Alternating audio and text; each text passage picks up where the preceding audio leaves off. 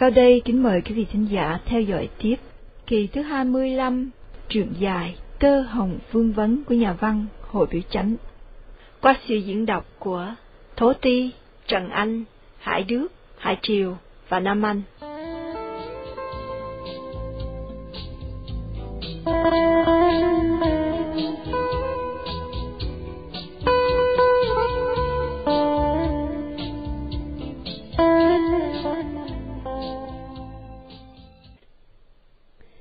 Bà Hương Văn với Cẩm Nhung bước vô, bà Kinh á, vui vẻ tiếp mừng và mời đi thẳng lại giá ngồi chơi.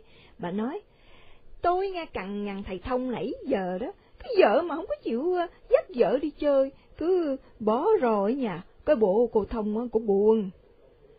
Bà Hương Văn nói, thiệt, nó như con gái, đi làm về cứ lục đục ở nhà, hoặc đi lai đằng này chơi với ông Kinh, không có chịu đi đâu hết.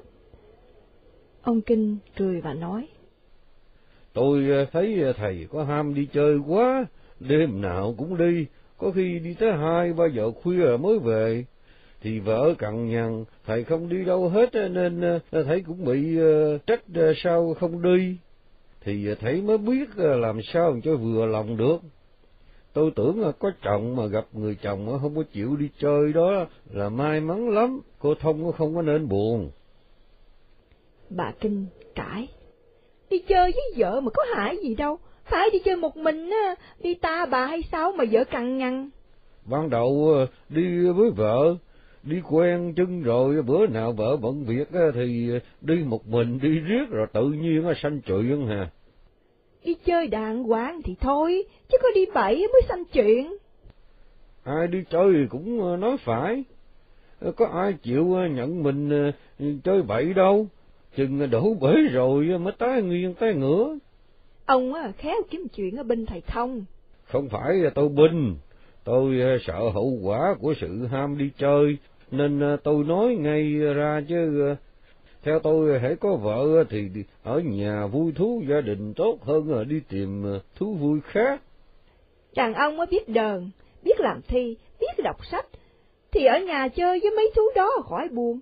Còn đàn bà không biết mấy việc đó, ăn rồi nằm co, buồn thúi ruột. Đàn bà không có biết hòa đờn, làm thi, thì theo giày, theo gối, may áo, may quần, làm mất làm bánh cũng vui vậy, cần gì phải đi chơi. Bà Hương Văn hiểu ý ông Kinh, muốn dạy dâu bà về nữ công, nữ hạnh, nên bà hưởng ứng, tiếp nói. Ý tôi giống ý ông Kinh, đàn ông hay đàn bà cũng vậy, đi chơi vô ích, mà có khi lại sanh hại, nếu mệt trí mệt xác lắm thì mới đi chơi một chút, đặng giải khuây vậy thôi.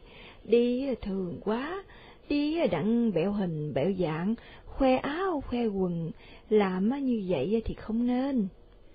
Vĩnh Xuân bước lại lấy cây đờn, ông Kinh nghe một hồi, ông ngứa nghề nên lấy ống tiêu, thổi hòa theo, tiếng kìm thanh tao, tiếng tiêu déo rắc, làm cho hai người bộ sung sướng như ngồi trên mây bay theo gió, vũ sạch cả hồng trần, trút hết bầu tục lụy. Hai người hòa đờn với nhau một hồi, rồi uống nước trà mà luận việc đời. Bà Hương Văn thấy Cẩm Nhung buồn ngủ, bà mới à, dắt dâu bà về, để Vĩnh Xuân ở lại nói chuyện với ông Kinh. Nhờ có cơ hội thuận tiện, bà Kinh mới nói với Vĩnh Xuân. Thầy Thông thấy không? Cô Thông á buồn quá, hồi cô chưa có chồng, tôi nói với chị Hương Văn á, qua thăm cô chủ thì cô vui vẻ, nhậm nhẹ lắm, chứ đâu có phải ngồi biết sĩ như bây giờ đâu, thầy phải làm cho cô vui mới được. Tôi biết làm sao bây giờ, vợ chồng tôi à, không giống nhau ở chỗ nào hết, tâm trí bất đồng, học thức bất đồng, giáo dục cũng bất đồng, bởi vậy à, cái tôi vui thì vợ tôi không thể thích. Có lẽ tại vậy nên à, vợ tôi buồn, mà lại còn nhiều à, cớ khác nữa, làm cho nó chán nản không thể nào vui được. Tuổi nay nó sinh sống à, trong một tòa nhà nguy nga lộng lẫy, nó quen hưởng sung sướng cao sang. Về nhà tôi nó thấy cái cảnh chật hẹp bần hàng, chỗ ngủ không được ấm êm, bữa ăn không có mỹ vị, má tôi phải gói bánh mà bán mới đủ nuôi sống trong gia đình. Hồi ông Kinh dắt tôi đi à, coi vợ rồi về, bà hỏi tôi à, đành hay không? Tôi trả lời liền, tôi nói không được, một là vì à, cô ta đẹp quá, lại nhỏ tuổi hơn tôi nhiều, hai là vì cô là con nhà cự phú, không thể vợ chồng hiệp hòa với nhau được. Ông bà diện đủ lý lẽ mà bác hai cái thuyết của tôi. Ông bà cứ nói người ta đẹp và nhỏ mà người ta ưng mình, người ta giàu có mà người ta chịu gả, thì mình sợ gì mà không à, dám cưới. Tôi sợ hai điều, một là vợ tôi à, thất vọng rồi à, nó buồn, hai là vợ tôi kinh rẻ mẹ con tôi. Điều thứ nhất, tôi sợ đó đã phát hiện rồi. Vợ tôi thấy nhà tôi nghèo nên nó buồn. Còn điều thứ nhì nữa, nếu điều đó mà phát hiện thì chắc chắn hết mong xung hiệp. Bởi vì tôi không thể để cho ai được khinh rẻ tôi hoặc má tôi.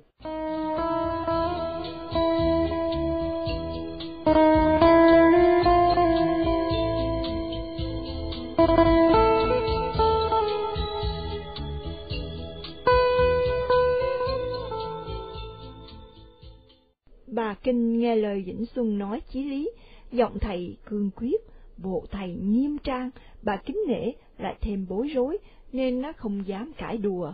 Ông Kinh thấy vậy mới nói. Hồi à, bà nó nói chuyện à, con gái út của bà à, chủ, vợ chồng tôi có thể làm mai cho thầy được. Tôi xui thuận, tôi còn đốc vô, tôi dắt thầy đi coi, là vì tôi tưởng bà chủ có qua nhà thầy mà thăm chị Hương Văn.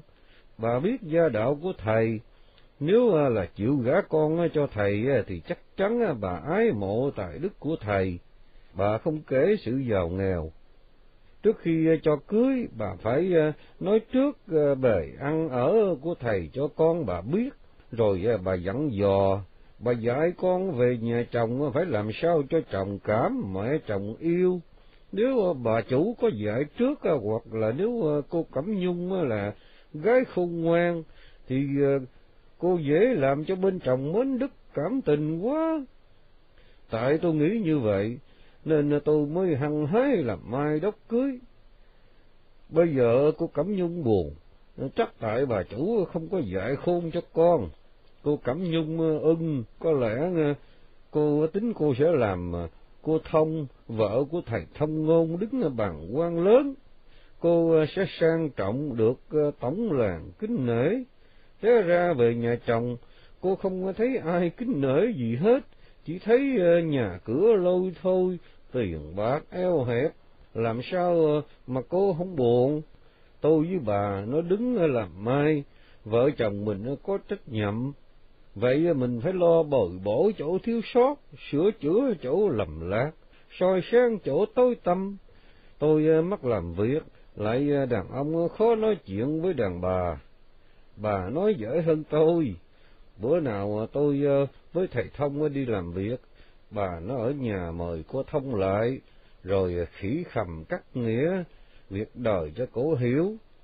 Phải nói tính tình của thầy Thông là tính tình thanh cao, hiếu nghĩa, ngay thẳng, nhân từ, không có ai mà bị kịp. Vì vậy nên thầy mới được mọi người kính mến.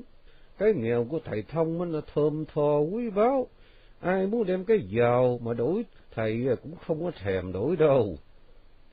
Có được người chồng học giỏi, khôn ngoan, thanh liêm, chánh trực như thầy, thì cô có phước lớn, chứ không có phải thầy cưới được người vợ nhà cao, vườn rộng nhiều lúa, nhiều tiền như cô, mà thầy có phước đâu ôi ờ, phải dụng tình, dụng nghĩa mà chinh phục mến yêu của thầy, không nên thấy nhà chồng nghèo mà buồn rầu, khinh rẻ.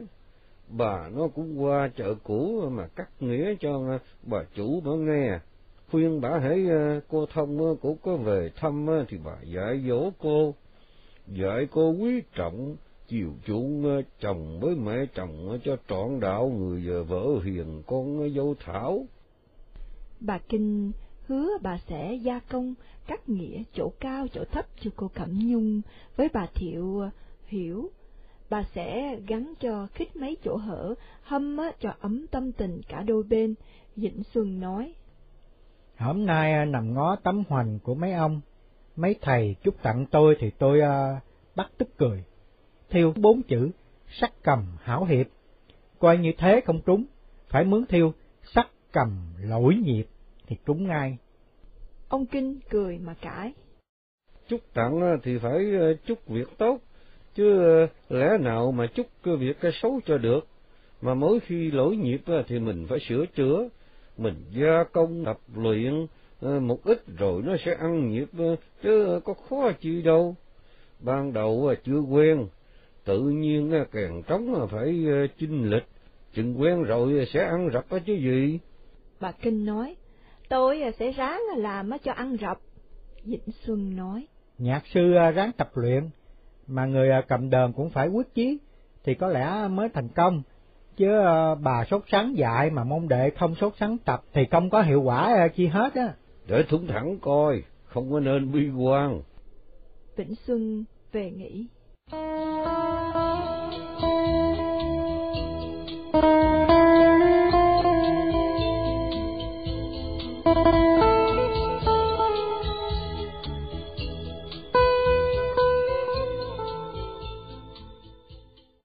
Kinh Lương tuy không có học, song bà gần ông Kinh đã mười mấy năm, bà đã cảm nhiễm tâm hồn tánh ý của ông, nên bà biết quý trọng nghĩa nhân, đạo đức. Ông rước Vĩnh Xuân về chứa trong nhà, bà thấy người trẻ tuổi học cao mà lại thanh liêm chánh trực, thì bà yêu mến, kính phục, nhưng đã thọ khí phách đàn bà. Bà Kinh không rước bỏ được tánh ý thiên nhiên của nữ lưu thất học. Yêu mến tánh nết Vĩnh Xuân, chinh phục tài đức Vĩnh Xuân, bà càng muốn Vĩnh Xuân được cao sang, sung sướng, sung sướng hơn mấy thầy khác, họ dút dắt, quơ quào. Họ không có tài đức bằng Vĩnh Xuân mà họ có tiền nhiều, ở nhà tốt, rồi họ lên mặt lớn tiếng, làm gai mắt trái tai, khó chịu hết sức.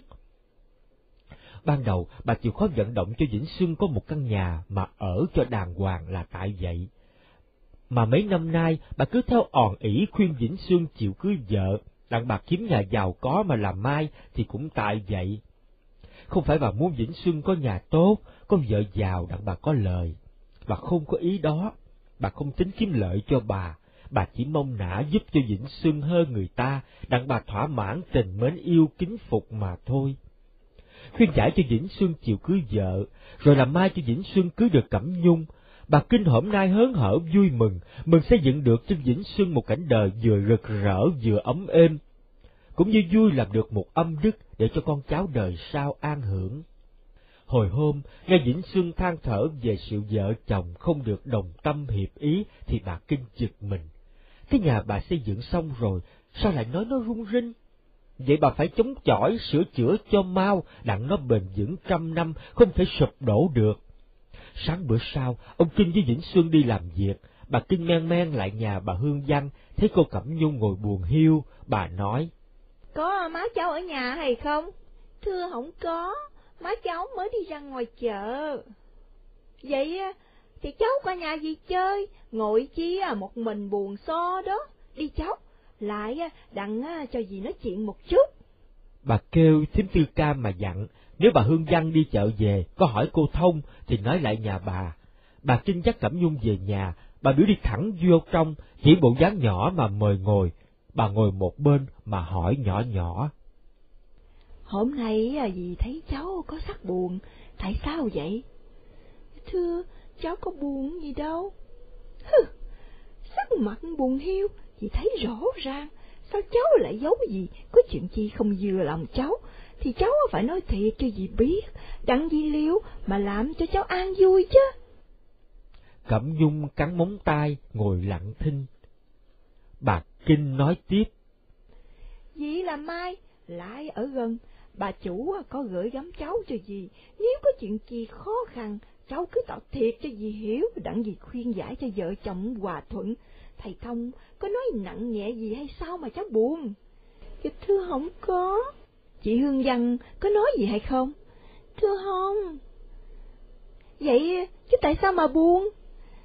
Tại cháu vợ ở bên này là nhà, là không quen với ai hết, nên cháu không vui. Chị Hương Văn dễ quá, chị thấy bữa nào chị cũng cho cháu về bên nhà mà chơi, vậy mà còn buồn gì nữa?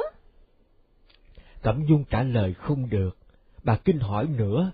Hay là về bên này, cháu thấy nhà cửa chặt hẹp, bề ăn ở không được sung sướng như bên nhà, nên cháu buồn, phải vậy hay không? Cẩm Nhung cứ lặng thinh, bà Kinh ngó Cẩm Nhung rồi bà nói. Này cháu, thầy Thông là con nhà nghèo, có lẽ hồi gả cháu, bà chủ có nói trước cho cháu biết chứ. Thầy nghèo mà thầy có thinh danh lớn lắm cháu à. Người giàu sang đều kiên nể thầy chứ không phải chơi đâu. Thầy học giỏi, đứng thông ngôn cho quan lớn. Thầy có oi quyền thế lực, thầy muốn ai sống thì sống, muốn ai chết thì chết. Bởi vậy tổng làng sợ thầy khiếp vía. Nhưng thầy là người có đạo đức, ham nhân nghĩa, thầy của người chứ không bao giờ hại người. Thầy là ngay thẳng nên nó không gì ai, mà thầy còn thanh liêm, không có thèm thọ của ai một đồng xu, một cách bạc. Ai tới nhà tính lò lót, thầy đuổi đi không kịp, nếu mà đứng nói ráng, thầy hâm kiểu lính bắt. Tại như vậy, nên hôm nay cháu về bên này, cháu không có thấy ai dám tới nhà hết. Mà cũng tại như vậy, nên thầy chịu nghèo, thầy ở nhà xấu, chị Hương Văn á, gói bánh ú mà bán, cái nghèo của thầy thông á, quý giá lắm đà cháu. Giàu á, mấy muôn á, muốn đổi thầy cũng không thèm đổi đâu, tại cái nghèo đó, nên thương hạ mới thương yêu, kính phục.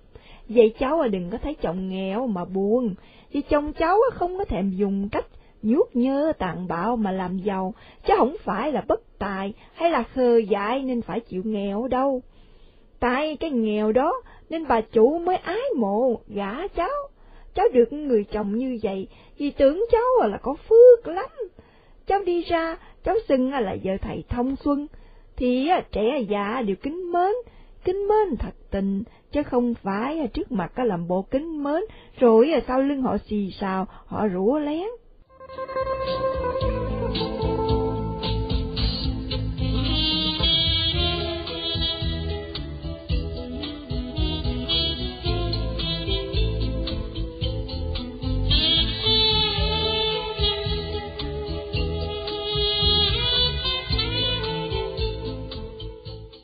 Bà Kinh thấy Cẩm Nhung chăm chỉ lóng tai mà nghe, bà bèn nói thêm. Vì vì thương cháu, lại bà chủ có gửi gắm, nên vì phải thổ lộ gia đạo của thầy thông cho cháu rõ. Nhưng cháu không tin, thì cháu về bến hỏi má cháu có phải như vậy hay không. Mấy năm nay, thầy thông ở một bên gì, đêm nào thầy cũng hòa đờn, làm thi, chơi với ông Kinh, vì biết rõ tính tình thầy lắm. Thời nay thầy không có chịu ngó đàn bà con gái, thầy lo học thêm, không có muốn cưới vợ. Thấy bà già thầy lớn tuổi rồi, bà than thở không biết làm sao, có chút cháu nội mà nựng như người ta. Vì á, với ông Kinh nó nói đủ cách, thầy mới siêu lòng mà chịu cưới vợ đó. Còn á, một điều này nữa, dì phải nói cho cháu biết, thầy thông ở với mẹ Chí Hiếu, vậy cháu phải lưu tâm mà chiều chuộng chị Hương Văn, đừng có thất lễ với chị, mà thầy thông thấy phiền, vì ước mong cháu hiểu rõ mọi việc, rồi cháu chớ đừng có buồn nữa. Cô Cẩm Nhung nói, Và nhà má cháu rộng rãi, mà chỉ có má cháu với hai vợ chồng anh ba ở.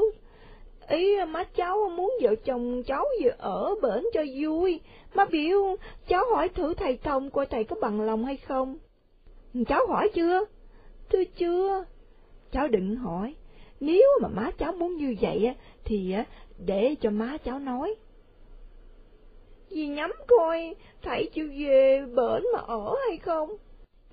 Dì dám nói chắc là không bao giờ thầy chịu rồi mẹ mà đi ở chỗ khác.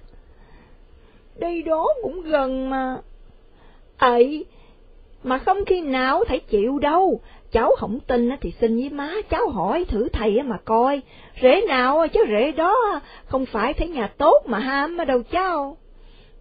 Thưa bà, vậy chứ ham giống gì? Ham nhân, ham nghĩa. Cô Cẩm Dung cười. Bà Hương Văn đi chợ về, bà lại nhà bà Kinh mà kiếm dâu, nói chuyện chơi một chút rồi mẹ con dắt nhau về. Buổi chiều, bà Kinh sửa soạn, tính đi qua chợ cũ, đặng thăm bà chủ thiều và nói chuyện như lời ông Kinh dặn. Bà mới lấy áo ra thì thấy cô Cẩm Nhung kêu xe kéo mà đi. bà biết cô về thăm mẹ nên bà đình lại, ý muốn để cho cô Cẩm Nhung học những lời bà nói hồi sớm mơi cho bà già cô nghe, rồi bà sẽ qua sau. Thiệt quả, sáng bữa sau, bà Kinh qua thăm bà chủ, bà vừa ngồi thì bà chủ liền cảm ơn những lời dạy dỗ Cẩm Nhung. Bà Kinh cười mà nói. Cháu về bên này nó có thuật cho bà nghe những chuyện tôi nói với nó hay sao? Nó thuật đủ hết. Bà ức gần, bà chỉ dẫn cho nó hiểu mọi việc bên nhà chồng nó như vậy, tôi cảm ơn hết sức. Bà Kinh nói, Tôi làm mai tôi phải trồng nom cho vợ chồng hòa thuận với nhau. Hôm nay tôi thấy cháu có sắc buồn, tôi hỏi nó tại sao mà nó buồn, nó không chịu nói thiệt với tôi. Tôi nghĩ nó thấy nhà chồng nó nghèo, nên nó không có vui. Tôi mới nói cho nó hiểu cái nghèo của thầy Thông Xuân quý lắm, chứ không phải hèn. Tại cái nghèo đó mà được thiên hạ kính trọng, mà cũng là vì ái mộ cái nghèo đó nên bà mới gả cháu. Thiệt, con Cẩm Nhung nó còn khờ quá, nó không có thấy xa như mình. Nó thổi nay ăn ở sung sướng quen rồi, nay về chồng nó không có được sung sướng như vậy nữa, nên nó buồn chứ có gì đâu. Hôm nay nó nói với tôi mấy lần, nó muốn vợ chồng nó về bên này mà ở. Tôi nói không được, chồng nó không chịu đâu mà nói thất công. Bà Kinh nói, Nói không có được đâu, cháu có về thăm, bà ráng cắt nghĩa cho cháu hiểu. Có chồng như vậy, mỗi ngày được về bên này chơi hoài, vậy thì thôi, còn buồn giống gì? Bữa nào nó gì à, tôi cũng khuyên nó luôn luôn, tôi biểu, đừng thấy người nghèo mà khinh khi, phải chiều chuộng, phải cung kính mẹ chồng, phải giữ cho tròn đạo làm dâu. bà Kinh nói, Chị dằn dễ lắm, chị có gắt gao gì đâu. Hễ thầy thông đi làm việc, chị thấy bộ cháu buồn thì chị biểu chạy về bên này mà chơi. Mẹ chồng dễ như vậy, con buồn gì nữa. Còn thầy thông thì hơi khó một chút, thấy khó là khó cái này, cái nào phải, cái nào quấy, thầy nghe thoảng qua là thầy biết liền, nhưng mà thầy tập tánh trầm tĩnh ôn hòa, nên biết thầy để bụng, không chịu nói ra, mà sẵn tánh ngay thẳng, hễ quá bụng thầy nên thầy phải nói. Thì thầy nói hẳn hồi, không có gì ai hết, người ta sợ thầy là tại cái đó. Nó khó như vậy hay sao? Khó như vậy, hồi mới đổi tại đây thầy ở đậu trong nhà tôi, thế nói với ông Kinh rằng xứ thầy á, quyết lấy bốn chữ thanh cao chính trực ra mà xử sự. Thiệt trót cả năm sáu năm nay, thầy ở một bên tôi, vợ chồng tôi á, thấy nghinh nhân tiếp vật, không bao giờ thấy xa bốn chữ đó. Thanh liêm á, ngay thẳng luôn luôn, không có nhơ bợn, không có thấp hèn, không có sợ ai, không bợ ai. Bởi vậy, người á, nào mà không đúng đắn á, thì kiên nể thầy lắm. Mặc dầu á, ai làm quấy, mặc ai, thầy á, không thèm nói tới. Ở đời phải dị tình nhau mới vui, chứ gắt quá không kể ai hết, thì làm sao mà thân thiết với nhau được.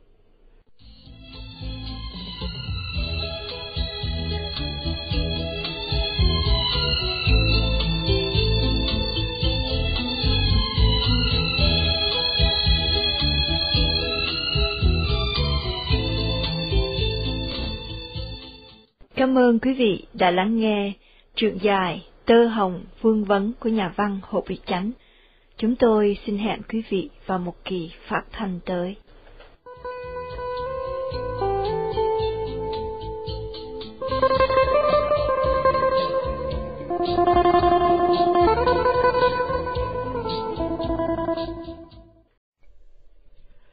Xin kính chào quý vị thính giả. Quý vị khán giả đang theo dõi chương trình phát thanh của Đài Tiếng Nói Việt Nam Hải Ngoại, diễn đàn của người Việt tự do, phát thanh từ thủ đô Hoa Tịnh Đốn trên tần số đặc biệt mỗi ngày 24 giờ. Chương trình được thực hiện bởi những người con dân nước Việt với một tinh thần bất vụ lợi, không có sự điều khiển, ảnh hưởng hoặc tài trợ vật chất của bất cứ một cơ quan chính phủ, đảng phái hoặc hội đoàn nào. Với một hoài bão để cùng góp tay xây dựng một cộng đồng Việt Nam ngày càng vững mạnh. Chúng tôi xin chân thành đón nhận mọi ý kiến xây dựng cùng mọi hỗ trợ về tinh thần và tài chánh của quý vị khán giả để chương trình phát thanh của Đài Tiếng Nói Việt Nam Hải Ngoại ngày càng phong phú và có thể tiếp tục trên con đường phục vụ cộng đồng. Mọi đóng góp xin quý vị gửi về địa chỉ Vietnamese Public Radio, số 900 South Washington Street, phòng 302, Falls Church, Virginia 22046. Hoặc quý vị có thể liên lạc với chúng tôi qua điện thoại số 703 533 0011. Quý vị thính giả ở xa có thể liên lạc qua số điện thoại miễn phí 1 888 264 1528.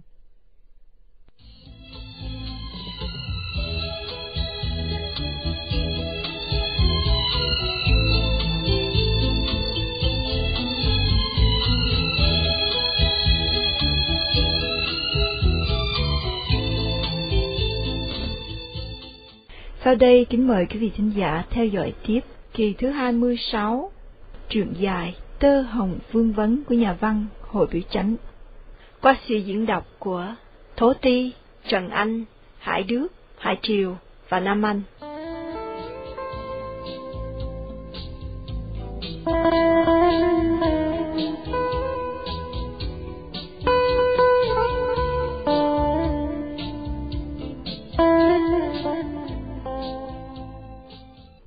Bà Kinh nói, Thầy nói thường làm việc gì hay đối với ai, thầy cũng do lẽ phải mà cư xử.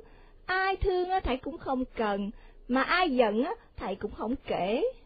Bà chủ thiệu, phân bua. Nói như vậy sao được, ví như bà con ở trong thân, rủi ro bị chuyện gì. Nói cũng không dị tình mà giúp đỡ nữa hay sao? bà Kinh nói, Trường hợp đó tôi chưa nghe thầy nói tới, bởi vì thầy mới cưới vợ ở đây, chứ thầy gốc gác ở Gò Công, thầy có bà con ở xứ này đâu. Bà chủ thiệu than thở. Ở đâu cũng vậy. Hễ ở lâu rồi thì gieo tình gây nghĩa, tự nhiên là phải dị tình dị nghĩa, chứ bình thường thì tử tế, chừng người ta có chuyện gì thì trở mặt ngó lơ, ăn ở như vậy coi sao được. bà Kinh nói, Thầy thường nói thầy giúp người chứ không bao giờ thầy hại người. Nếu ai phải mà rủi ro bị tai nạn thì thầy phải cứu chứ. Người dân thầy còn cứu huống chi là bà con. Bà chủ thiệu nói. Còn như bà con lỡ làm quấy rồi bị quả nó cứu hay không? bà Kinh nói, Cái đó tôi không có hiểu, tôi chưa có nghe thầy nói chuyện như vậy. Bà chủ thiệu than thở. Phận tôi quá bụa, là nhà có ruộng có giường, nên hay có chuyện này chuyện kia với ta điền ta thổ. Hai thằng con trai tôi không có biết nói tiếng Tây, còn hai tôi có chồng nhà giáo, nó không có hiểu luật pháp, lại ở đây Sài Gòn. Tôi mong á, mà gã còn cặp nhau với cho Vĩnh Xuân. Thiệt tôi có ý nhờ cậy thầy thông học giỏi, có quai, có thế, đặng ở trong nhà có chuyện chi thì lo lắng giùm cho tôi. Nếu tôi hoặc bà con tôi trong dòng họ có chuyện chi, bà chồng á, con Cẩm Nhung cũng có lơ không chịu giúp, thì còn gì đâu mà kể. bà Kinh thấy thâm tâm của bà chủ rồi, thì bà không được vui, nhưng bề ngoài bà phải ráng làm vui, nên bà cười ngã ngớn mà nói, Nói chuyện mà chơi, chứ nếu nhà bà có chuyện mà thầy thông làm lơ, thầy không có tiếp giúp, thì sập trời lỡ đất còn gì. Bà lo chuyện đó làm chi? bà chủ cũng cười, rồi bắt qua chuyện khác mà nói. Bà Kinh về, bà sợ Vĩnh Xuân buồn, nên không dám đem câu chuyện của bà chủ mà thuật lại cho Vĩnh Xuân nghe, nhưng bà thỏ thẻ học với ông Kinh. Nói Cẩm Nhung buồn là vì thấy nhà chồng nghèo nên cô muốn vợ chồng về bên nhà bà chủ mà ở cho sung sướng. Còn bà chủ đã ló đuôi, bà nông nã gả Cẩm Nhung cho Vĩnh xưng cố tâm lợi dụng tài học với quyền thế của thầy, chứ không phải ái mộ đạo đức, tánh tình chi hết. Ông Kinh nghe như vậy thì ông châu mài mà nói, Nhà giàu đầu óc của họ giống nhau hết thảy, làm việc gì cũng vậy, ngoài miệng á, thì họ nói nhân nghĩa nghe êm tai lắm, mà trong bụng á, thì họ tính là phải có lợi cho họ, họ yêu tiền bạc, Ờ, chứ có biết ờ, yêu thứ gì khác ở đâu. Tâm trí hai bên nó khác nhau xa quá, tôi sợ không bền. Mà thôi, mấy ờ, việc đó không có nên cho thầy thông nó biết làm chi. Mình biết thì để bụng, đợi có xảy ra việc chi bất hòa đó, rồi mình sẽ khuyên giải. chiều thứ bảy, Cẩm Nhung đi bên chợ cũ về, Cô thưa cho bà Hương Giang hay và nói trước mặt Vĩnh Xuân rằng bà chủ nhắn sáng Chủ nhật, cả hai vợ chồng cô qua bển chơi và ở ăn cơm trưa tới xế mát sẽ về. Bà Hương Giang nghe như vậy thì nói, Chủ nhật à, rảnh, hai con qua bển chơi và ở ăn cho chị vui. Vĩnh Xuân không có lý gì mà từ chối, nên sáng Chủ nhật thay đồ rồi thì có xe cao su qua, vợ chồng lên xe mà đi qua chợ cũ. Bước vô nhà, Vĩnh Xuân thấy anh vợ là Ba Khai đưa ngồi tại phòng tiếp khách mà nói chuyện với chú vợ là Hương Thân Quế, cùng một người nữa Vĩnh Xuân không biết là ai. Cả ba người đều đứng dậy mà chào, Vĩnh Xuân đáp lễ rồi đi thẳng vô trong nhà mà trình diện với má vợ. Bà chủ mừng rỡ, hỏi thăm sức khỏe của chị Xui rồi nói. May quá, bữa nay có chú Mười con đi chợ, chú vừa ghé thăm má. Rồi lại có thằng hai thăng bên bến tranh, nó qua thăm nữa. Má đứa bữa nay chủ nhật có vợ chồng con về chơi, má cầm hai người ở lại ăn cơm cho vui.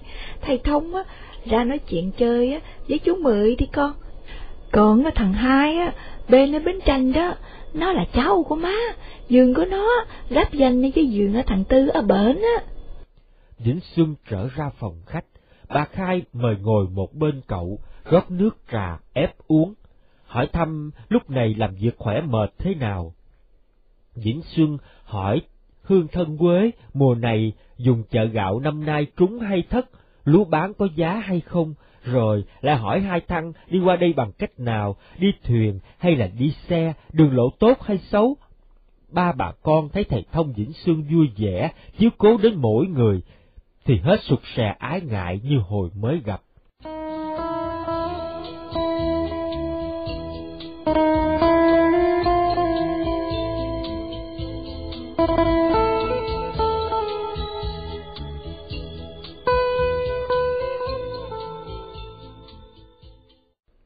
Theo tình cảm đương nồng nàn, cậu Ba Khai mới nói với Vĩnh Xuân. Theo lời chú Mười nói chuyện hồi nãy đó, thì làng Bình Phan lần nào cử hương chức họ cũng cử phe đảng của họ, không kể lực phép với gì hết ở chuyện năm à. Như hồi trước có chú Mười làm hương hào đủ hai năm rồi, khuyết chức thôn trưởng, tự nhiên chắc chú ờ, lên chức đó mới phải. Họ vị ông cả, họ cử con ông làm thôn trưởng, mặc dầu chưa làm chức hương hào, còn chú Mười thì họ ờ, đưa chú lên làm chức hương thân. Mãn hai năm rồi, sắp cử thôn trưởng nữa, chú Mười muốn trở lại chức đó, có bộ hội tề không chịu, họ bàn soạn cử ờ, con hương sư, bỏ rơi chú Mười nữa. Họ làm như vậy thì ức chú Mười quá, dựng năm nghĩ coi phải ờ, làm sao, chứ để họ hà hiếp bà con mình quá à. Theo tổng lý quy điều thì do hội tề phải làm hương hào đủ hai năm rồi lên thôn trưởng. Nhưng thôn trưởng có thâu sức, tự nhiên phải giữ công nho trong tủ, bởi vậy phải lựa thổ hào, vật lực mới cử làm mà thôn trưởng. Chú Mười có giường rộng hay không? Chú đứng bộ điền chút đỉnh, không tới hai mẫu. Có lẽ hồi tề sợ chú rủi ro thăm thủng chú không đủ sức thường, nên không dám cử chú á. Con ông cả có đứng bộ điền mẫu nào đâu, bây giờ con hương sư cũng vậy. Chắc ông cả với hương sư có làm tờ bảo kiết, hễ con có thăm thủng thì cha thường. Nếu muốn có người bảo kiết á, thì chú Mười có ông già chú cũng đủ sức bảo kiết cho chú làm thôn trưởng vậy. Dượng phải giúp dùm, cứ để người ta hiếp chú hoài thì tội nghiệp chú quá. Cử hương chức thuộc quyền của hội tài, tôi làm sao mà giúp được? Dượng kêu thầy cai dượng dặn, phải cử chú làm thôn trưởng, thì họ mới hết dám lộn xộn. Làm như vậy gọi là lộng quyền, phạm luật hình đó, chứ không phải dễ đâu. Họ kiên dượng quá, ai dám nói gì mà sợ. Dượng làm ơn dùm cho chú Mười, kẻo họ khi chú quá. Để coi, nếu họ hiếp thì tôi can thiệp, còn như họ làm theo luật thì tôi không thể nói được đâu á. Còn anh hai đây á, ảnh bị người ta lấn ranh đất, ảnh cũng muốn hỏi thăm dượng coi bây giờ phải làm sao. Anh hai à, còn chuyện của anh sao đâu, anh nói cho dượng năm nghe, rồi dượng dạy cho. Hai thằng mới nói. Giường của tôi, một bên thì giáp với giường của gì đây? Bây giờ chú Tư Thông ở đó, ừ, còn bên kia thì giáp với giường của tên Điều. Ranh hai bên đều có khai mương rành rẽ, thở nay giường ai nấy ăn, không đi cãi lẫy à, ranh rắp gì hết á. Năm ngoái tên Điều chết, vợ tên Điều bán sở giường à, cho tên thân. Tên thân về ở đó mấy tháng, rồi quỷ thần gì mà xúi dục nó không biết nữa. Mà khi không mà nó làm đơn thưa với làng, nó nói tôi lấn ranh giường của nó. À, anh nó làm ờ, hương quản trong làng, nên chấp đơn đặng tra xét. Hương quản đến đo tiền giường của tên thân, rồi cũng đo luôn mặt tiền giường của tôi nữa. Rồi nói ờ, tôi lấn qua giường của tên thân hơn hai thước, xử tôi phải trả lại cho tinh thân mà giao một cái hàng dừa mà tôi trồng ờ, trên cái phần đất tôi lấn đó. Làng xử như vậy thì ức tôi quá, dừa tôi trồng đã chín mười năm rồi, còn tinh thân mới mua dừa năm ngoái đây, tôi lấn ranh của tinh thân làm sao được, tôi không chịu giao gì hết á. Hương quản à, hâm giải tòa tôi ở tù, tôi sợ quá không biết chuyện như vậy à, tôi có tội hay không. Nghe nói dượng năm giỏi lắm, à, dưỡng thông pháp luật hết thảy vậy xin dưỡng làm ơn dạy cho tôi biết coi tôi phải giao hàng dượng cho tinh thân theo lời hương quản sử hay là không có nên giao? Vĩnh xuân hỏi thủa nay à, ruộng vườn trong làng có quan à, kinh lý của nhà nước à, sai xuống đo hay chưa chưa có thở nay tôi không có thấy ai đo đất hết á hồi tên thân mua sở vườn của tên điền tên thân có mướn kinh lý đo rồi mới làm giấy mua hay không thưa không có Vậy thì anh đừng giao gì hết á. Tôi sợ hương quản nói tôi không tuân lệnh làng, rồi bắt tôi giải tòa. Không phép. Lớn ranh đất thuộc về bộ chứ không phải việc hình mà giải tòa. Việc lặt vặt trong làng, hương chức cho phép xử, nhưng xử theo cách hòa giải vậy thôi. Nếu ờ, tiền cáo ờ, hoặc bị cáo, đằng nào cũng không bằng lòng lời của làng phân, thì đằng kia phải ờ, vào đơn tại tòa hộ mà kiện làng không có quyền hòa giải nữa, phải đợi tòa hộ lên án phân đàn nào phải, đàn nào quấy, rồi hương hào tuân theo án đó mà thi hành. Nhưng hương quản rút ép bắt tôi mà giam rồi làm sao? Anh cười mà để cho hương quản giam. Chừng họ thả anh ra, anh làm đơn đưa ra quan à, biện lý mà kiện về tội à, giam trái pháp luật. Kiện lên quan tham biện không? Không được, vì tội giam trái phép thuộc về luật hình. Phải tòa án lên án phạt tù, hoặc phạt dạ rồi à, bên tòa bố mới à, chứa án đó mà cách chức.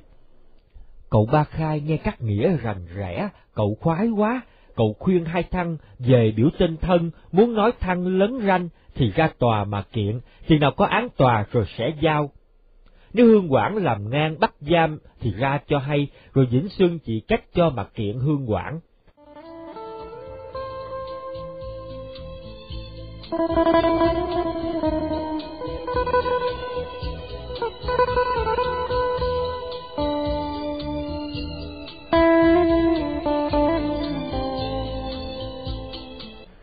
Vĩnh Xuân đi dạo một hồi trở vô nhà, thấy bà mẹ vợ đưa ngồi tại phòng khách nói chuyện với ba khai.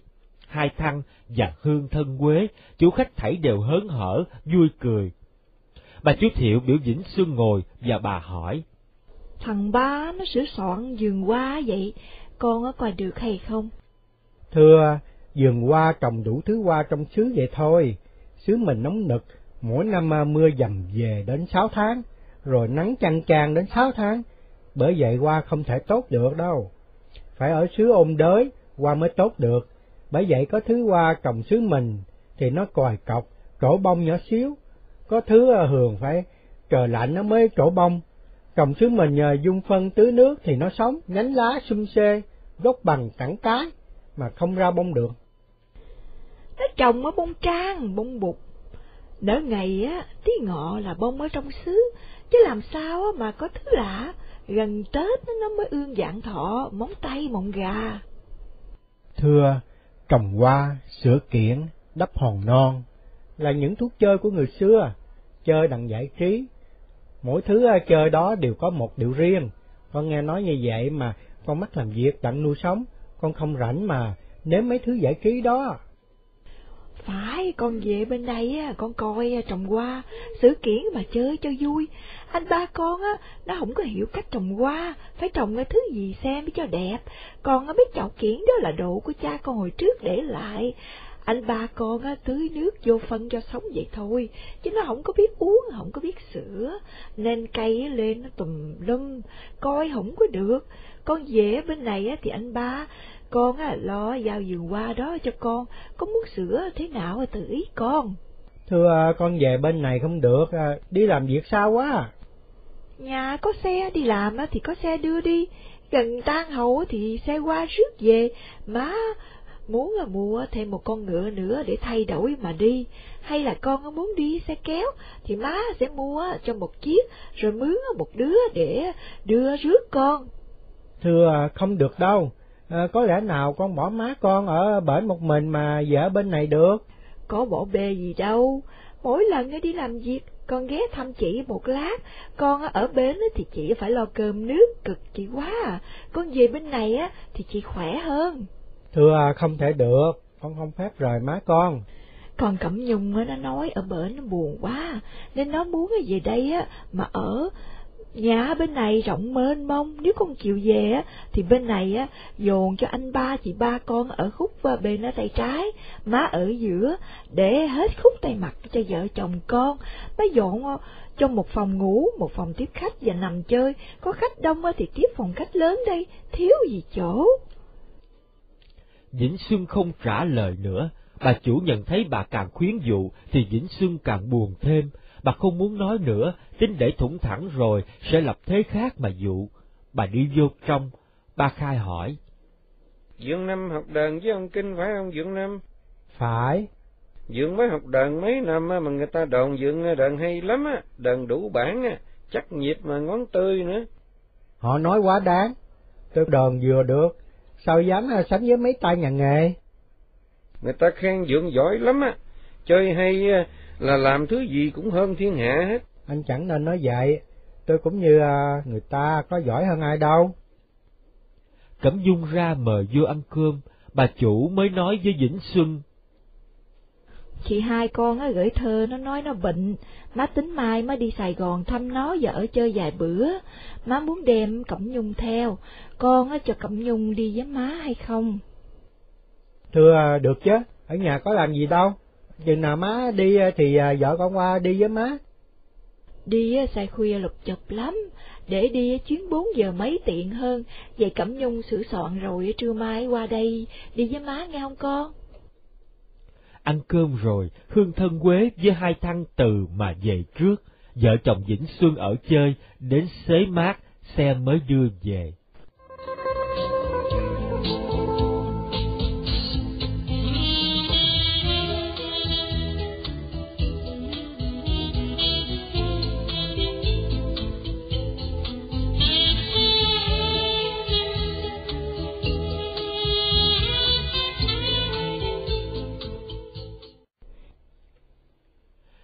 Chiều thứ hai, cô Cẩm Nhung đi Sài Gòn với bà chủ, đi thăm chị là cô Hai Bình. Tối ăn cơm rồi, Vĩnh Xuân lại nhà ông Kinh Lương chơi. Thầy bước vô thì bà Kinh hỏi. Nghe nói cô Thông đi Sài Gòn phải không thầy Thông? Thưa phải, đi với bà già tôi lên thăm chị hai tôi bệnh. Đi chừng nào gì á? Bà già tôi à, nói ở chơi vài bữa. Ngồi uống nước thầy Thông. Hôm qua, hai ông bà qua chợ cũ, ở chơi tới chiều mới về, chắc là bà chủ vui lắm hả? Thưa vui, mà về bển bộ vợ tôi cũng vui nữa. Tôi dọ ý, dường à, như bà chủ muốn vợ chồng thầy về bển mà ở. Bà già tôi muốn là tại vợ tôi à, bà đặt. Bây giờ tôi hiểu ở à, bên vợ tôi buồn là tại tôi nghèo, nhà cửa không sang trọng, ăn ở không sung sướng. Ông Kinh trợn mắt mà hỏi. Tại sao thầy hiểu được? Hôm qua về bển, à, bà già tôi mở đầu nói chuyện đó. Ban đầu à, bà nói tôi ưa thú phong lưu, chứ chi à, tôi về bển mà ở, rồi tôi coi tổ chức vườn hoa lại cho đẹp, và uống, sửa kiển cho chúng điệu, đặng thưởng thức cho vui. Tôi nói ở bển đi làm việc xa, bà nói có xe đưa rước. Tôi phải thưa thiệt tôi không thể bỏ mẹ mà đi ở chỗ khác được. Tôi nói ngay ra như vậy, mà bà già tôi không hiểu, cứ theo này nỉ hoài. Bà nói à, mỗi bữa à, đi làm việc tôi ghé thăm được, chứ đâu có bỏ bê. Muốn chi vợ bên à, chợ cũ, má tôi khỏi lo cơm nước cho vợ chồng tôi, thì má tôi được khỏe. Nghe lý luận như vậy, tôi buồn tôi không thèm cãi nữa. Mà già tôi mới nói cho tôi nghe, cách bà sắp đập chỗ cho vợ chồng tôi ở rộng rãi, thông thả, sung sướng. Bà nói thiệt rằng vợ tôi ở bên này, nó buồn vì chật hẹp khó chịu, nên nó mới muốn về ở với à, bà già tôi. Tại như vậy nên tôi mới biết vợ tôi buồn, là vì nhà tôi nghèo, nên nó chê, nó không muốn ở, nó suối bà già tôi à, bài chuyện mà phân rẽ mẹ con tôi. Vợ tôi à, thiếu hiếu hạnh nên mới suối như vậy. Còn mẹ vợ tôi thiếu thông minh nên mới nói với tôi vậy. Tôi muốn cho cả mẹ con đều không dè bài chuyện. Đó nếu tôi chịu thì tôi mất hết danh dự mà lại lỗi đạo làm con nữa. Hôm qua tôi dằn lòng, tôi không nỡ nói hoạch tẹt ra cho mẹ con hiểu, nhưng tôi buồn quá, buồn thấy nhà giàu có, họ không hiểu sao là thấp, sao là cao, họ chỉ biết cái vui vật chất, họ không dè cái vui tinh thần, có cái vui đạo nghĩa, giàu họ có bạc rượu, bạc ức, họ cũng không mua được. Bà Kinh nói, Vậy mà bữa hôm cô Thông nói với tôi rằng bà chủ muốn cho vợ chồng thầy về bển ở, nên à, suối cổ nói với thầy, nhưng cổ không có dám nói. Tôi cản, tôi biết cô đừng có nói, vì tôi biết không bao giờ thầy chịu. Tôi có nói với bà chủ muốn như vậy thì nên để cho bà nói với thầy. Hôm qua tôi qua thăm, bà chủ có dở chuyện đó nói với tôi, tôi lặng thinh, tôi tưởng bà hiểu ý tôi, không muốn nghe chuyện đó, là chuyện không nên nói, ai về hôm qua bà lại nói với thầy. Người có tiền họ tưởng ai cũng à, mê đồng tiền của họ hết á thấy họ đem tiền ra mà nhem thêm thì họ mua được à, tất cả mọi người. Họ xỏ mũi à, dắt đi đâu, người ta phải đi theo họ. Tôi càng thấy nhân tình, tôi càng chán mùi đời. Bây giờ tôi hiểu rõ rồi, mấy năm nay ông bà thường nói, nhà giàu nào cũng muốn gả con cho tôi. Họ muốn gả con, họ bài đặt nói ái mộ tài đức, ham muốn nghĩa nhân, kính phục thanh khiết của tôi. Họ nói dốc, họ muốn gả con cho tôi là vì họ thấy tôi biết nói tiếng Tây, tôi đứng không ngôn cho quan lớn, họ tin cậy oai thế của tôi làm lợi ích cho họ, họ muốn tôi bên vực, lo lắng mọi việc trong nhà và trong ờ, dòng ờ, bà con của họ. Rõ ràng hôm qua mời tôi ăn cơm, tôi qua đến nhà thì đã có hai người bà con ờ, trực sẵn. Một người cậy tôi nói với cai tổng đặng cho làm thôn trưởng, còn một người à, đương kiện thưa về tranh đất nên cậy tôi à, chỉ dùm cho họ biết là làm sao cho đặng kiện. Tôi không có lộ, mà bữa nay biểu tôi à, giúp việc này, ngày mai xin tôi lo việc kia, thì cực trí tôi quá, lại tệ hơn hối lộ nữa. Hôm qua, thầy có chịu giúp hai người đó hay thầy kháng cự? Tôi để mỗi người thực chuyện cho tôi nghe. Tôi nhận thấy hai người dường như bị hiếp đáp, nên tôi nói để tôi coi lại, chứ không hứa gì hết. Nếu thiệt hai người bị hiếp thì tôi sẽ binh vực. Binh vực người thiệt thà bị hiếp, chứ không phải binh vực người bà con bên vợ. Còn nếu họ không có lý, mà họ muốn cậy tôi làm cho họ được việc, tôi nói thiệt, giờ bà già vợ tôi đi nữa, tôi cũng không thể binh được, trắng luận bà con bên vợ. Ông Kinh thở dài mà nói. tình thế vậy chứ sao? Họ được rễ có quai quyền thì họ cậy thế mà thủ lợi hoặc là hút hiếp. Vậy thì họ khinh rẻ chú à, rẻ quá. Không phải khinh rẻ, họ quý trọng, họ chiều chuộng lắm chứ. Chiều chuộng đặng họ sai khiến, cho dễ, đặng họ nghe bắt làm mọi cho họ. Tôi nói thiệt, dầu họ khinh rẻ tôi cũng ít giận. Tôi phiền là phiền vợ tôi muốn, rồi bà già vợ tôi biểu tôi về bển mà ở đó. Sao lại dám xuống tôi phải thất hiếu với má tôi? Sao lại nỡ biểu tôi phải bỏ mẹ đi theo vợ đặng ăn ở cho cao sang sung sướng? Người hèn quá có tiền bạc mà không có nhân nghĩa. Tôi không thể thương yêu kính trọng được. Ừ, tại thiếu học nên không hiểu đạo nghĩa.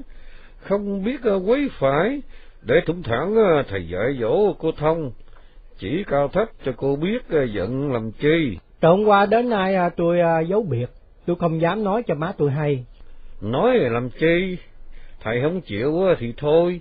Ờ, chứ chi ờ, thầy chịu về bển mà ở thì mới nói chứ. Tôi không dám nói là vì tôi biết má tôi hay má tôi buồn lắm. Má tôi chẳng hỏi nhớ cô cúc hương hồi trước, rồi so sánh với nàng dâu sang trọng bây giờ. Cúc hương hồi trước ngồi bán hàng ngoài chợ, con nhà buôn bán, tuy có tiền, song không phải giàu sang, xinh đẹp như cổng nhung. Cô hứa hẹn cuộc trăm năm với tôi, lén mà hứa hẹn nên má tôi không hay chi hết. Tôi đi học, má tôi ở trong một chòi lá, làm bánh mỗi bữa bưng ra chợ ngồi bán, đặng kiếm lời mà độ nhật. Thế mà Cúc Hương chưa phải là dâu chánh tích. Cô thương tôi rồi cô cũng thương luôn má tôi. Tôi đi học, cô ở nhà thấy má tôi rách rưới, cô động lòng, cô mua một dốc xuyến, rồi cậy chị hai tỷ đem cho má tôi. Dặn chỉ nói, của chỉ mua cho, chứ đừng nói của cô, vì cô sợ tiếng thị phi nhiều chuyện.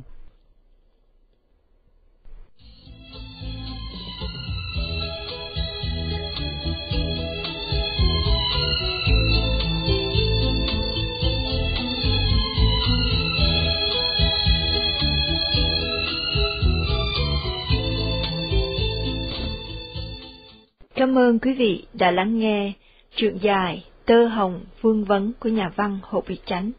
Chúng tôi xin hẹn quý vị vào một kỳ phát thanh tới.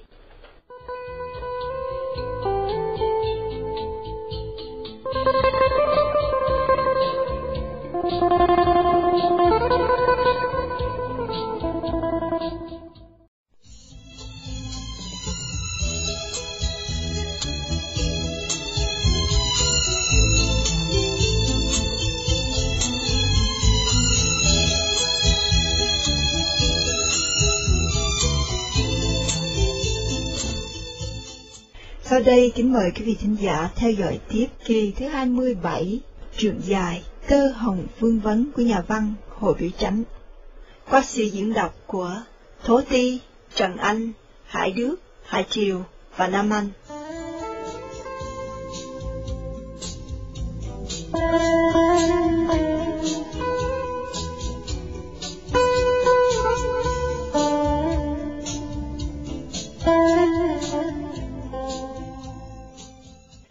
Xuyên nhắc chuyện cách tám chín năm trước, mà nhắc lại đây thầy xúc động quá nên chảy nước mắt. Thầy ngập ngừng lau nước mắt rồi nói tiếp.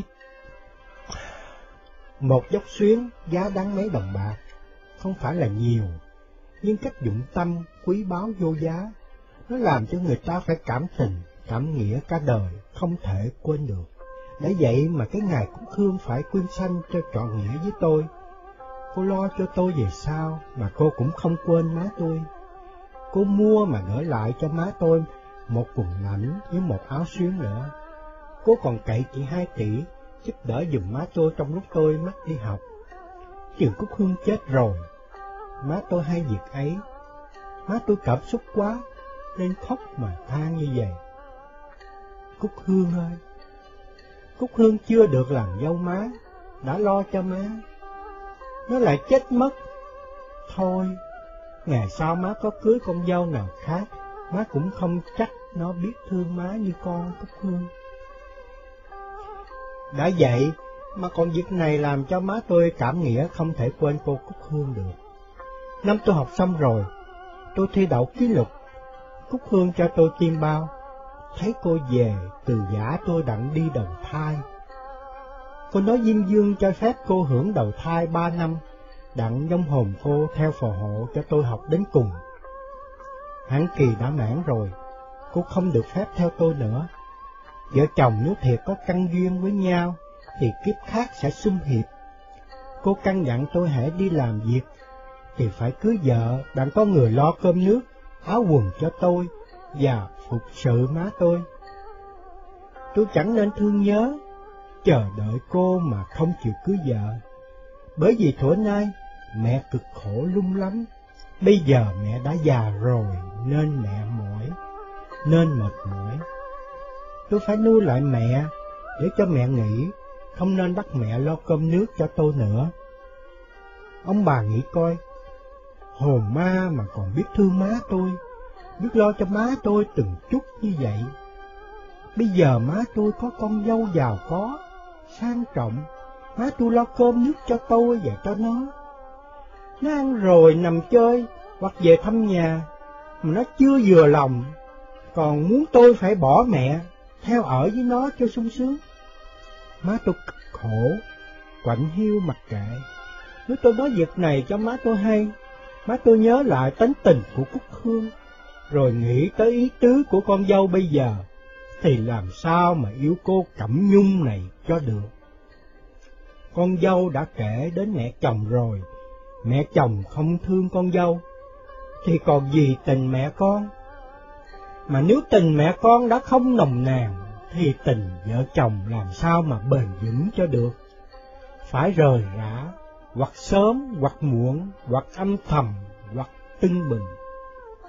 Ông Kinh chận nói, Cô thân muốn thầy về bển mà ở, thầy không chịu thì thôi, thầy chẳng nên cho bà chị hay, cho hay thì buồn chứ có ích gì. Bà Kinh tiếp nói, Bữa tôi mời cô Cẩm Nhung lại đây, tôi có cách nghĩa phải quấy cho cô nghe, đặng cổ hết buồn. Tôi nói dài lắm, tôi nói cho cô biết thầy Thông là người thờ mẹ chí hiếu. Tôi dặn nó phải cung kính là chị Hương Văn, phải chiều chuộng, phải phục sự chị, đừng có làm cho chị buồn. Tôi dặn trước, mà vì á cô Cẩm Nhung khờ quá, lại thêm bà chủ vô ý, nên thầy Thông mới phiền. Thôi, xin thầy Thông đừng buồn, để cô Cẩm Nhung về rồi tôi sẽ chỉ cái quấy cho cô nghe, cho cô hiểu. Cô còn nhỏ, thủng thẳng mình dạy có ít lâu, chắc cô sẽ hiểu đạo nghĩa, rồi không làm lỗi như vậy nữa đâu. Vĩnh Xuân nói, Tôi biết tôi không thể cưới vợ nào mà nó biết thương má tôi như Cúc Hương. Bởi vậy mấy năm nay tôi không chịu cưới vợ, mặc dầu Cúc Hương có dặn. Mà má tôi cũng biết như vậy, nên không muốn ép tôi. Năm nay má tôi già, nên lo ngày sau không người phụng tự.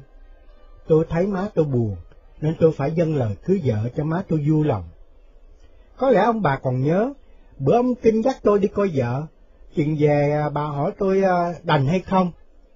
Tôi dụ dự. Tôi nói không muốn là vì nhà giàu, mà cô nọ đẹp lại nhỏ tuổi. Tôi kỹ mấy điều đó là vì nó không hợp với đạo vợ hiền dâu thảo. Bây giờ rõ ràng không hợp đó. Ông bà thấy chưa?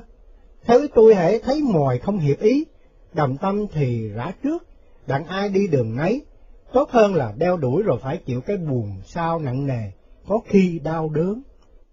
ông Kinh nói, Ý thầy nghĩ chuyện gì kỳ cục vậy? Mới khác ý nhau chút đỉnh chưa cãi lấy rầy rà gì, có gì đâu mà tính việc rời rã. Thầy đừng nghĩ như vậy không có nên. Thầy để vợ chồng tôi cắt nghĩa cho bà chủ với cô Cẩm Nhung hiểu. Đặng đừng có muốn chuyện quấy như vậy nữa thì thôi. Cẩm Nhung nhỏ tuổi nên còn khờ, thúng thẳng dạy dỗ cô, rồi cô cũng có thể trở nên người vợ hiền, người dâu thảo như người ta vậy chứ. Vĩnh Xuân miếm miệng, rùng dai, tỏ ý không tin, rồi bước lại lấy cây đờn kìm, vừa lên dây vừa ngâm. Đời đáng chán hay không đáng chán, dòng giấy đường, xin hỏi bạn tri âm. Ông Kinh cười, ông cũng lấy cây canh lên dây mà hòa với Vĩnh Xuân. Bà Kinh bưng bình vô trong mà chế một bình trà mới cho hai người đờn, rồi có sẵn trà mà giải khát.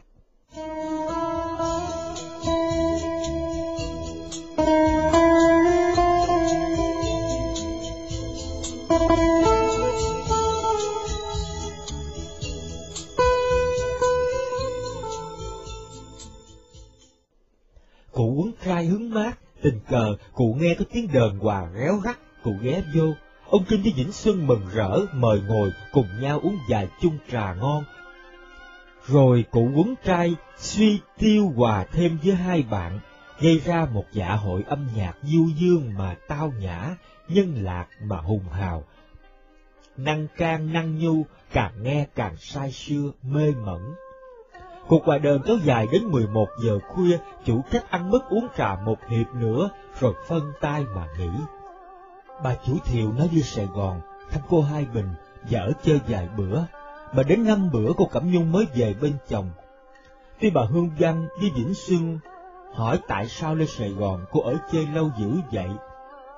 Xong, vừa bước vô nhà, thì tự nhiên cô nói, tưởng chị hai cô đau sơ sịa, chẳng dè chị đau ban nặng quá.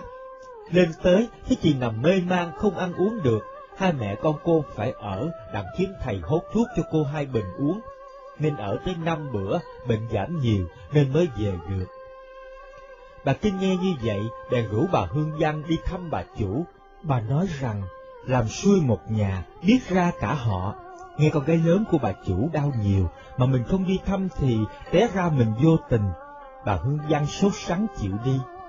Sáng bữa sau, đợi ông Kinh với Vĩnh Xuân đi làm rồi, bà Kinh với bà Hương Giang sửa soạn đi chợ cũ. Hai bà biểu cô Cẩm Nhung đi theo cho vui, bà chủ thiệu mừng rỡ tiếp khách. Bà Kinh mau mắn nói, Nghe cháu đi Sài Gòn với bà về, nói cô hai bệnh, nên hai chị em tôi qua thăm, một chút rồi đặng hỏi coi bữa nay cô hai thiệt mạnh hay chưa.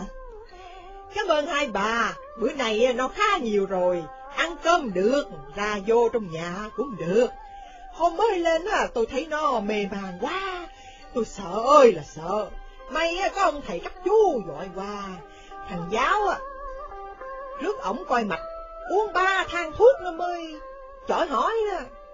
Tôi tính lên thăm chơi vài bữa, thế là con hai như vậy. Chồng nó mất đi dạy học, tôi bỏ mà về thì không có đành, phải ráng ở với nó tới năm bữa lận. Tôi còn muốn ở thêm vài bữa nữa. Cái con Cẩm Nhung nó sợ thằng Thông ở nhà trong, không biết có chuyện chi hay không mà không có về, nên à, tôi phải về với nó. bà Hương Văn nói, Thôi, cô hai bệnh, mà nay mạnh rồi, vậy à, cũng nên mừng. bà chủ nói, Ôi, thì nó mạnh thì tôi mừng hết sức vậy. Mà có chuyện này, nếu hai chị à, hay á, chắc hai chị còn mừng với tôi nữa đó. bà Kinh hỏi, Chuyện gì? Đêm hôm qua, con Cẩm Nhung nó nằm với tôi. Nó thỏ thẻ, hỏi tôi tại sao á, đầu tháng tới nay nó không có đường kinh nguyệt như à, hồi trước nữa. Vậy là nó có ngén rồi chứ gì. Ôi, tôi có phước quá. Tôi giái cho nó sanh ra một đứa cháu nội trai thì tôi phỉ nguyện. Tôi ít con cháu nên ao ước có bấy nhiêu đó. bà Kinh nói, Chị ăn ở hiền lành, chị sẽ có cháu nội trai chứ đừng lo. Chị xui á, chỉ có một mình thằng Thông, nên chỉ cần phải có cháu nội trai. Thôi cho tôi là ngoại, trai gái tôi cũng chịu hết đó. Rồi đó ba bà vui vẻ bàn luận về vụ Cẩm Nhung có ngán. Bà biểu phải uống thuốc dưỡng thai, bà khuyên đừng đi xe ngựa, bà nói cần phải kiên cử ăn uống. Một lát, bà Kinh thấy bà chủ đi xuống nhà cầu, bà mới đi theo mà nói nhỏ. Hôm Chủ nhật, thầy Thông có qua bên này chơi, bà biểu vợ chồng thầy á về ở cho rộng. Hôm nay thầy buồn, tôi á nói cho bà biết thầy ở với mẹ Chí Hiếu, không bao giờ thầy chịu rời mẹ đâu. Xin bà đừng nói với thầy về chuyện đó nữa, thầy nghe thấy phiền lắm. Bà chủ ngạc nhiên hỏi, Ủa? Ở bên này sung sướng hơn sao lại phiền? ấy thầy nghi á, bà biểu như vậy á, là suối thầy bỏ mẹ mà theo vợ, làm cho thầy mang tội bất hiếu, lại bị thiên hạ chê cười, nên thầy phiền chứ sao? Ông Kinh á, biểu tôi dặn bà đừng nói chuyện đó nữa, để tối hoặc mai á, tôi cũng dặn cháu Cẩm Nhung nữa. bà chủ không hỏi nữa, nhưng bà hết vui. Hai bà khách nói chuyện chơi một chút nữa, rồi kêu Cẩm Nhung biểu sửa soạn về.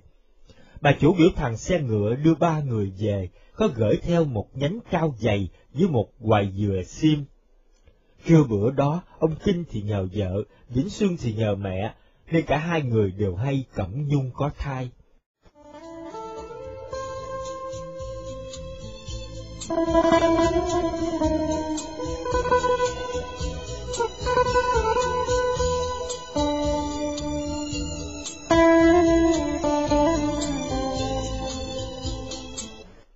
Vĩnh Xuân thấy mẹ hớn hở vui mừng về cái tin vợ thầy có thai đó quá. Lần lần, thầy bớt phiền vợ và mẹ vợ, mà bà chủ cũng như cô Cẩm Nhung, cả hai đều nghe theo lời bà Kinh dặn, không dám nói tới việc Vĩnh Xuân qua chợ cũ ở nhà của bà chủ nữa. Bởi vậy, câu chuyện lâu rồi nguôi ngoai, chồng vợ hiệp hòa, mẹ con thuận thảo. Vĩnh Xuân thấy vợ có chữa, bụng mỗi ngày một thêm lớn, bèn thư với mẹ để cho vợ thầy thông thả về chợ cũ ở chơi, có nhà rộng rãi, khoảng khoát, có sân để xem qua có giường để ngắm cảnh, mai chiều có chỗ an nhàn thanh tịnh, mà giải trí dưỡng thai. Bà Hương Văn làm theo ý con, mới cho dâu về chợ cũ ở với bà chủ, năm bảy bữa qua chơi một đêm hoặc một buổi rồi về. Bà Hương Văn cũng đi thăm dâu thường, còn Vĩnh Xuân hãy Chủ nhật thì thầy qua thăm vợ, hoặc qua sớm mơi, hoặc qua buổi chiều, mà hãy thầy qua thì thầy ở ăn cơm rồi mới về. Qua tháng sáu năm sau, cô Cẩm Nhung sanh được một đứa con trai y theo lời bà Hương Văn cầu nguyện. Bà Hương Văn mừng hơn ai hết, bà cứ ngồi một bên cháu nội mà nhìn rót giờ, không thèm đi ăn trầu hay đi uống nước. Bà chủ tính từ ngày cưới cho tới ngày sanh được mười tháng rưỡi, nên bà nói như vậy thì gọi là mau con. Vĩnh Xuân sai mời chánh lục bộ đặng khai sanh cho con. Thầy đặt tên là Phan Vĩnh Tân. Bà chủ cưng con, sợ để con cho em bú thì cực nhọc nó, bà mới nói với chị xuôi con Cẩm Nhung nó khờ quá, tôi sợ nó không biết nuôi con. Để tôi hỏi coi trong xóm trong làng có đứa nào sanh con so mà sữa tốt, rồi mướn nợ vú, đặng cho em bú cho mau lớn. Về bển có tôi chăm non, xin chị đừng lo, mướn vú làm chi cho tốn tiền. Ôi thưa chị, tốn hào chút đỉnh không hại gì, tôi cho nó tiền mướn vú, một năm uh, chừng năm sáu chục, có mắc lắm là tam chục chứ bao nhiêu mà lo.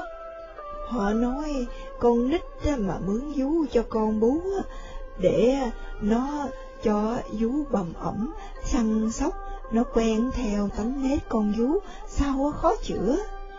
Ôi, không có vậy đâu chị ơi, tôi có bốn đứa con, hai đứa sau tôi mướn vú nuôi, thì nó cũng giống tôi như hai đứa lớn, có giống vú đâu. Mai lúc ấy, trong đất của bà chủ có một thiếu phụ tên Đê, 25 tuổi, cao lớn, mạnh mẽ, mới sanh một đứa con so được vài tháng. Nhà nghèo, cha chồng bị bệnh, sắp em chồng còn nhỏ, mấy năm nay Đê phải làm mướn đào mương cuốc đất, đốn chuối gánh cao, vụ với chồng để nuôi sống cả gia đình. Bây giờ có con mắc giữ con, không làm mướn được nên tiền thiếu hụt, vợ chồng Đê mới bàn tính, cho họ đứa con nhỏ, đặng Đê rảnh tay đi làm mà kiếm thêm tiền. Người bà chủ, sai đi kiếm vú hay gia đạo của Đê như vậy mới nói lại với bà chủ. Bà chủ cho kêu mẹ chồng của Đê vô nhà, lại dặn Đê phải bồng con đến cho bà coi.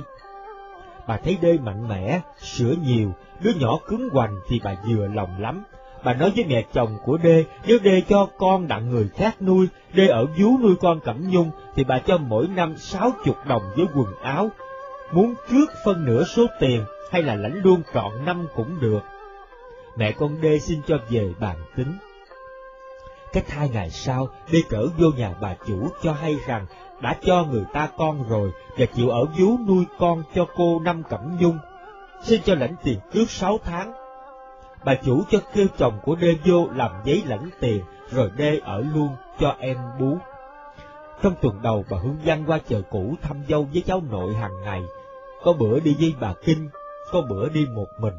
Tuy bà không muốn mướn vú nuôi cháu, xong chị xui ra tiền mà mướn, lại sữa của đê nhiều, Vĩnh Tân bú không hết nên bà cũng xui thuận cho êm.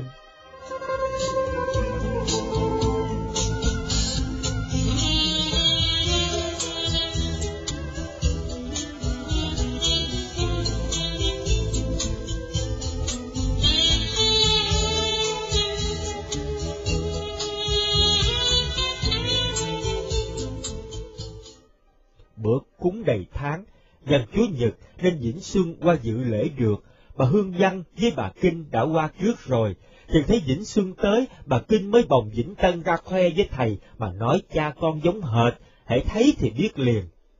Trưa ăn cơm rồi, Vĩnh Xuân thưa với bà chủ mà xin phép rước vợ con về. Bà ngạc nhiên vì bà tưởng Vĩnh Xuân để vợ con ở luôn bên đây, nên bà có tính lâu lâu bà sẽ lập thế mà dụ cho Vĩnh Xuân qua ở nữa. Nghe Xuân xin rước vợ con, nghĩa là phá tan mưu trước của bà, thì bà bối rối nói. Ê nè, có rước á, thì con để thủng thẳng cho mẹ con nó cứng cáp đã chứ. Lại phải coi ngày cho sạch sẽ, rồi à, sẽ rước. Con đừng có làm ngang như vậy, không có nên đó nha. Vĩnh Xuân nói. Để con về, con kệ ông Kinh coi ngài rồi à, con thưa cho má hay. Tối lại, Ông Kinh dở lịch mà coi. Ông nói trong ba bữa nữa, nhằm ngày 28, hạp với sự dời chỗ và nuôi con, nên ông khuyên nếu có rước thì rước bữa đó. Vĩnh Xương tính bữa đó mắc làm việc, không đi rước vợ con được. Thầy cậy bà Kinh làm ơn bữa đó đi với bà già thầy qua nói mà rước dùm. Thầy nói chiều mai thầy sẽ qua thăm trước cho mẹ vợ hay đang biểu vợ sửa soạn cho sẵn. Bà Kinh cười mà nói. Cha chả, rước mẹ con cô Thông về bên này á, chắc bà chủ phiền lắm.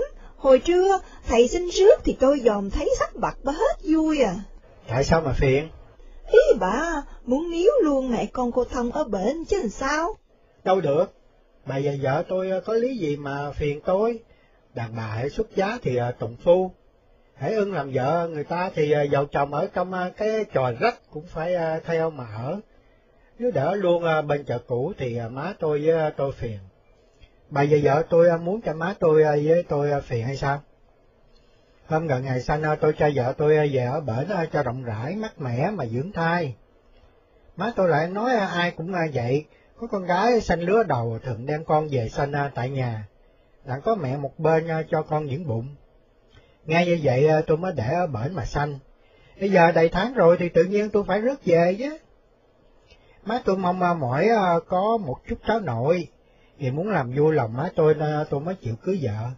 Nay má tôi nhờ phước đức ông bà nên có được một đứa cháu nội. Có lý gì mà tôi nhượng cho bà ngoại nuôi? Không thế được. Nếu muốn sinh để vợ tôi ở bển thì được. Ở tới chừng nào tôi cũng chịu hết á. Nhưng à, con của tôi à, thì à, bữa 28 phải để chị vú ẩm về đây cho tôi nuôi. Có má tôi chăm nom đêm ngày. Không có sao đâu mà sợ. Thầy nói gắt quá, bà chủ hết dám cự nữ bữa rước nếu bà và vợ tôi có cãi lẫy mà cầm lại, thì bà cứ nói ngay các lời tôi mới nói đó, cho bà và vợ tôi nghe. Nếu bà không chịu thì sẽ liệu định. Chiều bữa sau, tan hầu, Vĩnh Xuân đi luôn qua chợ cũ, thưa cho bà chủ hay, ông Kinh coi ngày 28 hạp lắm. Nên bữa đó thầy sẽ cậy bà Kinh đi với bà già thầy qua rước vợ con thầy, vì thầy mắc làm việc nên đi không tiện. Bà chủ than rước gấp quá, Vĩnh Xuân nói theo lễ thì sanh chừng mười bữa hoặc nửa tháng đã rước rồi, thầy để tới giáp tháng lâu quá, thầy không dám làm nhọc lòng mẹ vợ nhiều hơn nữa.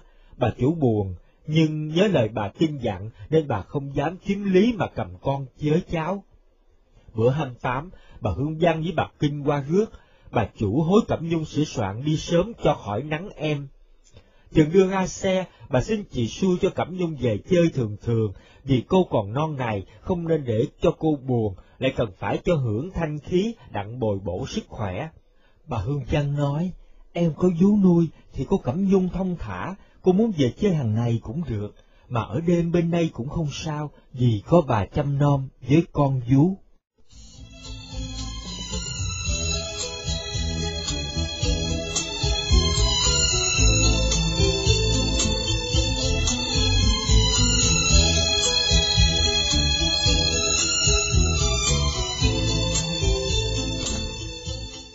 Cảm ơn quý vị đã lắng nghe truyện dài Tơ Hồng Vương Vấn của nhà văn Hồ Việt Chánh. Chúng tôi xin hẹn quý vị vào một kỳ phát thanh tới.